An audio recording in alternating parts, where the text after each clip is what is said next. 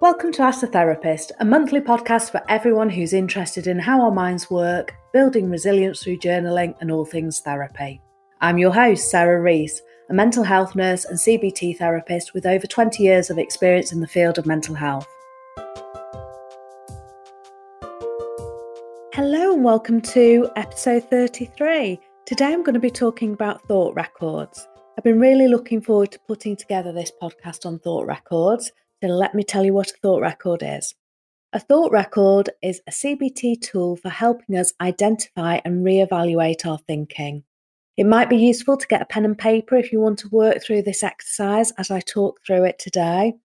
Or if you Google CBT thought records, there'll be lots of different versions that come up that you can use, some templates. And if you are on my email list, as I um, send out the email for this episode, I will include a PDF of a thought record so you can download it from there. So you can get on my email list by going over to my homepage at sarahdrees.co.uk and signing up at the top of the homepage, I think it is. And you also get a, um, a free download on building emotional resilience there hopefully in the next few weeks or another month, um, there'll be a blog on thought records on my website, and that will include a PDF as well. So, why are thought records important? And why is it important to reevaluate and be able to alter and change our thinking? This is important because our thoughts impact how we feel and then what we do, and consequently creates the worlds that we live in. One of the myths of CBT is that it's just about positive thinking well, if it was just about positive thinking, wouldn't we have all tried that by now? And we wouldn't have needed a therapy to encompass helping us think more positively. Changing how we think is more than just positive thinking, and CBT is a lot more than just positive thinking. And I'm going to talk you through the process today of how we use one of the tools within CBT to help people change their thinking processes. So, when I think about some of the things that had a significant impact on me personally when I trained as a CBT therapist back in 2010, working with my thoughts in a different way was really up there as one of the things I found most helpful. I remember really digesting for the first time that we are not our thoughts, that thoughts are often automatic and fueled by what is around us or powered by how we feel, past experiences, or our emotions.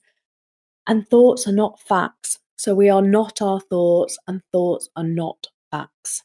Creating more flexibility in how we think is probably one of the most beneficial things we can do.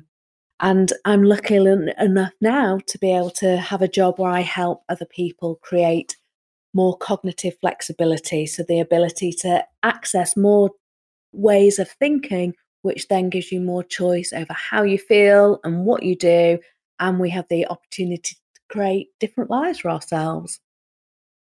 So, what I want you to get from this episode is a better understanding of how you can work with your thoughts differently and learn how to do a thought record, which is, like I've said, one of the key tools we use in CBT for helping people alter their thinking. While researching for this episode, I came across the fact that we each have between 50 and 70,000 thoughts a day. 50 and 70,000 thoughts a day. Luckily, though, we are not constantly in tune with our thinking all the time, so we can do other things and concentrate on work and fun activities. And this is because our mind has a, a filtering system, so it doesn't attend to every single thought we have. Many thoughts that we have are just filtered out and we don't pay attention to them. Our internal world and the quality of our thinking is fundamental to our well being because, like I said, our thoughts impact how we feel and then what we do. So, an example of this is if I'm walking down the street and I'm scared of dogs and I see a dog, I might have the thought that dog is going to bite me. And then that would make me feel anxious, and my behavior would be to run away or try and avoid the dog. If, on the other hand, like I do, I adore dogs I would have the thought, that dog loves me. And I would go towards the dog, I would feel all loved up, and I'd try and have a big snuzzle with the dog. Two exactly the same experiences, but different thoughts leading to different behaviours and different outcomes. Another example is getting made redundant. For some people, this would feel like the absolute end of the world, that everything is falling to pieces. But for some other people, this would be seen as a fantastic new start, an opportunity to do what they really want to do, or to just have a new start and change up their career. Both these styles of thinking will shift people's behaviours and attitudes towards the experience. When we change our thinking, we change our experiences. Our thinking styles can develop over many years and are shaped by our experiences and relationships, and many form in a very automatic manner. So we don't think, oh, because of this experience, I'm now going to have this belief or thought. They just kind of happen. They can be driven by core beliefs that we have. So some of our thinking styles are driven by core beliefs. Core beliefs are I am statements like I'm not good enough, I'm not clever, I'm inadequate, I'm awkward. And I did an episode on limiting beliefs. This was episode 29, and it probably fits really well with this episode on thoughts. So if you've not already, head over to episode 29 at some point. So, some people might fear that they're fixed in their beliefs and their thinking styles, but the good news is that we have something called neuroplasticity in our brain. And this basically means that our brains are like plasticine. This is very basic neuroscience. So, it fundamentally means that we are constantly evolving. And sometimes I say to clients that if you think of yourself how you were five years ago or 10 years ago, to how you are now. Just think how different you are. And that's the same for how you can be in five years' time or 10 years' time. We're constantly evolving and being shaped by our experiences. And we have a bit more choice and control over that than we think. Ideally, we need to be thinking about the versions of ourselves that we are working towards, what kind of thoughts that version of ourselves will have, how they'll react in the world, who, who will they be, and that's really good for making sure that instead of being in autopilot, that you have a clear focus and direction. So we do have a choice about the thoughts we choose to entertain and how they will impact us. In the words of Eckhart Tolle, who wrote The Power of Now, he says a lovely statement, which is the primary cause of unhappiness is never the situation, but the thoughts about it. So be aware of the thoughts you are thinking it's really useful to initially spend some time before you're going to start working on changing your thoughts to become more aware of them. So sit down and really think about some of the thoughts you're having. And I'll talk more about this later. Let's get into it. Time to get your pen and paper out. I want you to write a number of columns, seven columns, and each column will have a different heading. So I shall I've got a thought record here and I will talk through the headings. So the first heading is situation, then emotional feeling. The next column is the negative automatic thought. The next column is evidence that supports the thought. The next column is evidence that does not support the thought. The next column is alternative thought and then emotion and feeling as the last column. The aim of thought records is to help you get more cognitive flexibility and to help you correct any distorted thinking styles. When you practice it on paper, you will eventually be able to do it really automatically as situations occur in the moment. And this is really where the power happens. This is where it can be really transformative.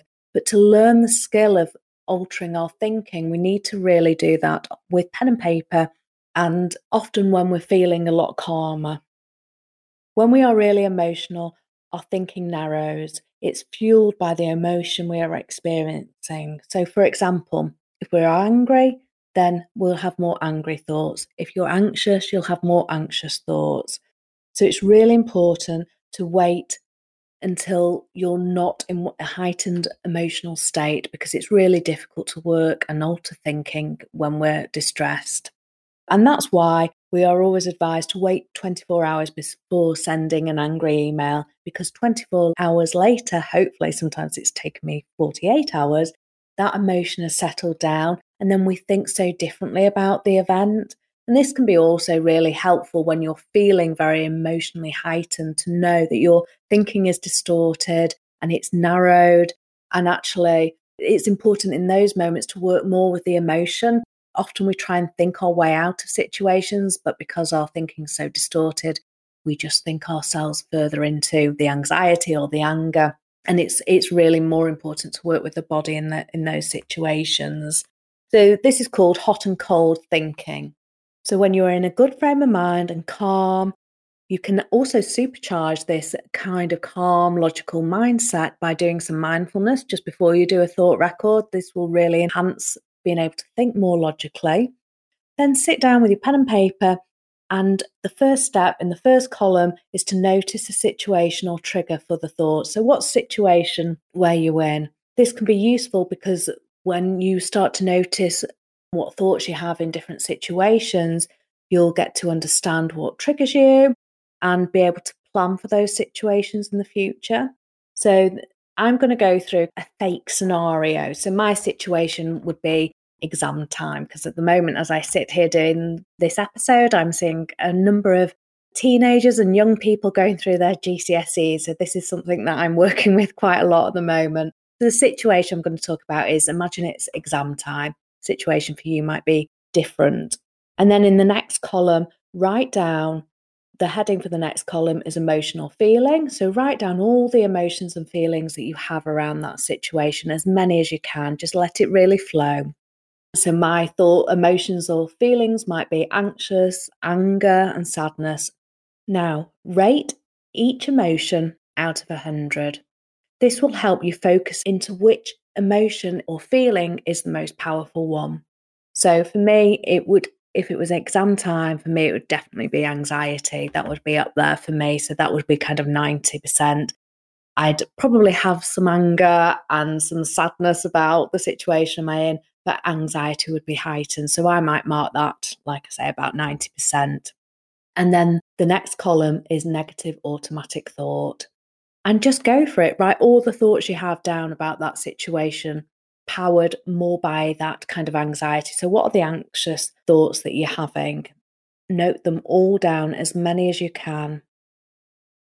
Sometimes it's good to spend time thinking about your thoughts and what thoughts you're having before you do the thought record.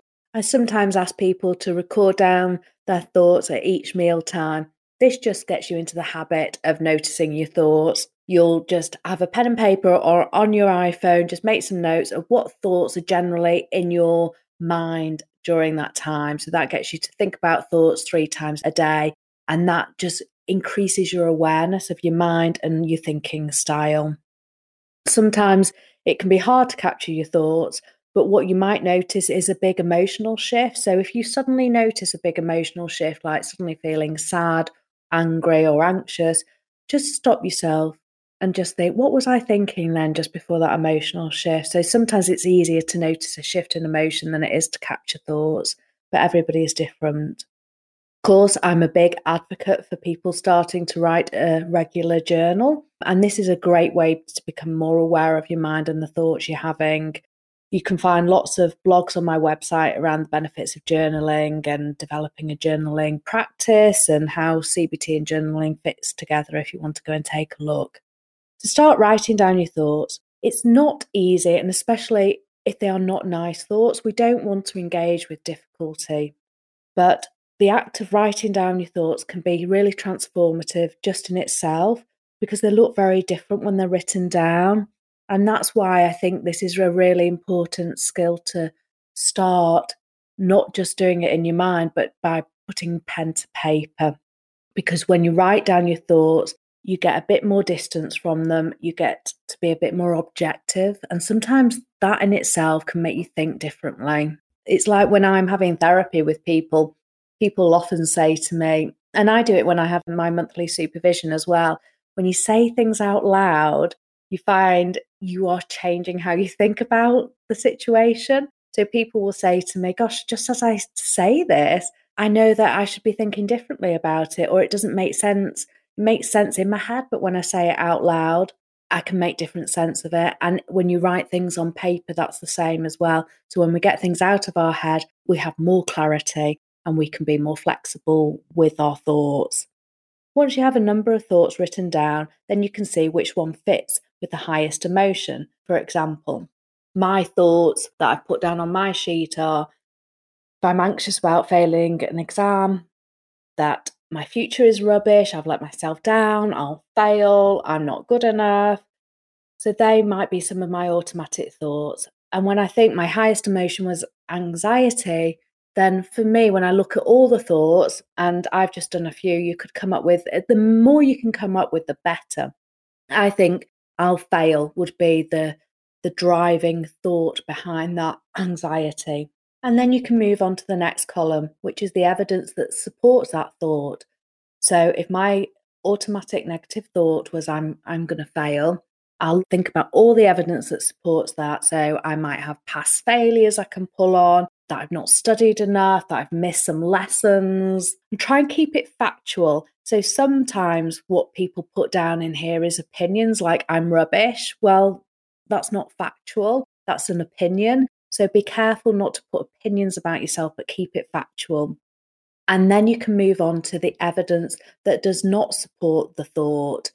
So I might have studied, I might have previous successes that I can pull on, that I prepared, I might have other exam results that demonstrate I have some skills in this area. And sometimes this can be the hard one to do evidence that does not support the thought. And it's worth spending a lot of time here, really pulling out. And often, what people find is actually when they work at it, they can find lots of evidence that doesn't support the thought.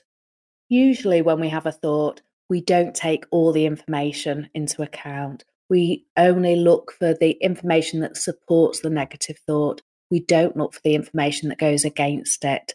So this is, you know, a really important part of doing thought records that you take all the information into account. It's sometimes called taking the thought to court. Once you've gathered as much evidence as you can in both columns, it's time to move on to column six, which is to come up with a more balanced thought. In this example, it might be that I could say to myself, I don't know if I will fail, I could pass. So there's a bit more information. The thought becomes more of a statement and it's more balanced, taking into consideration all the evidence that I have and all the information that I have that I don't know. I could, if I, you know, I could pass. And as soon as I say that to myself, it shifts the emotion. So I'll feel a lot calmer. So that's why you kind of put the emotion and feeling at the end as well in the last column, column seven. So when you really look at all the evidence, you're able to come up with a more balanced thought that should shift your emotional state. If it doesn't, it's worth going back to think about if you've picked the right thought to work on in the first place. Once you've worked through this process with a thought record, then the next time the thought pops up into your mind, it's going to be a lot more easier to balance it out. I could fail is a, often a common thought that people have when they're heading towards exams. But every time that thought pops up, once you've worked on the thought record, you're able to balance it out a lot quicker. So the negative thought isn't the one that's driving your thoughts and then your behaviors. It's a lot easier to pass an exam when you're calmer because the calmer we are, like we said before, it broadens out your thinking. You have a lot more flexibility in your thinking. When we're scared or anxious, our thinking narrows and we're not that creative, you're not in the best place to pass an exam. And that's where thoughts can become almost self fulfilling prophecies. So I hope this example has been helpful in talking it through like this, because having really good flexibility around our thinking is paramount to our health and well being. Life is really tough, and often we can't change what happens to us, but we can change our response and how we hold things in our mind.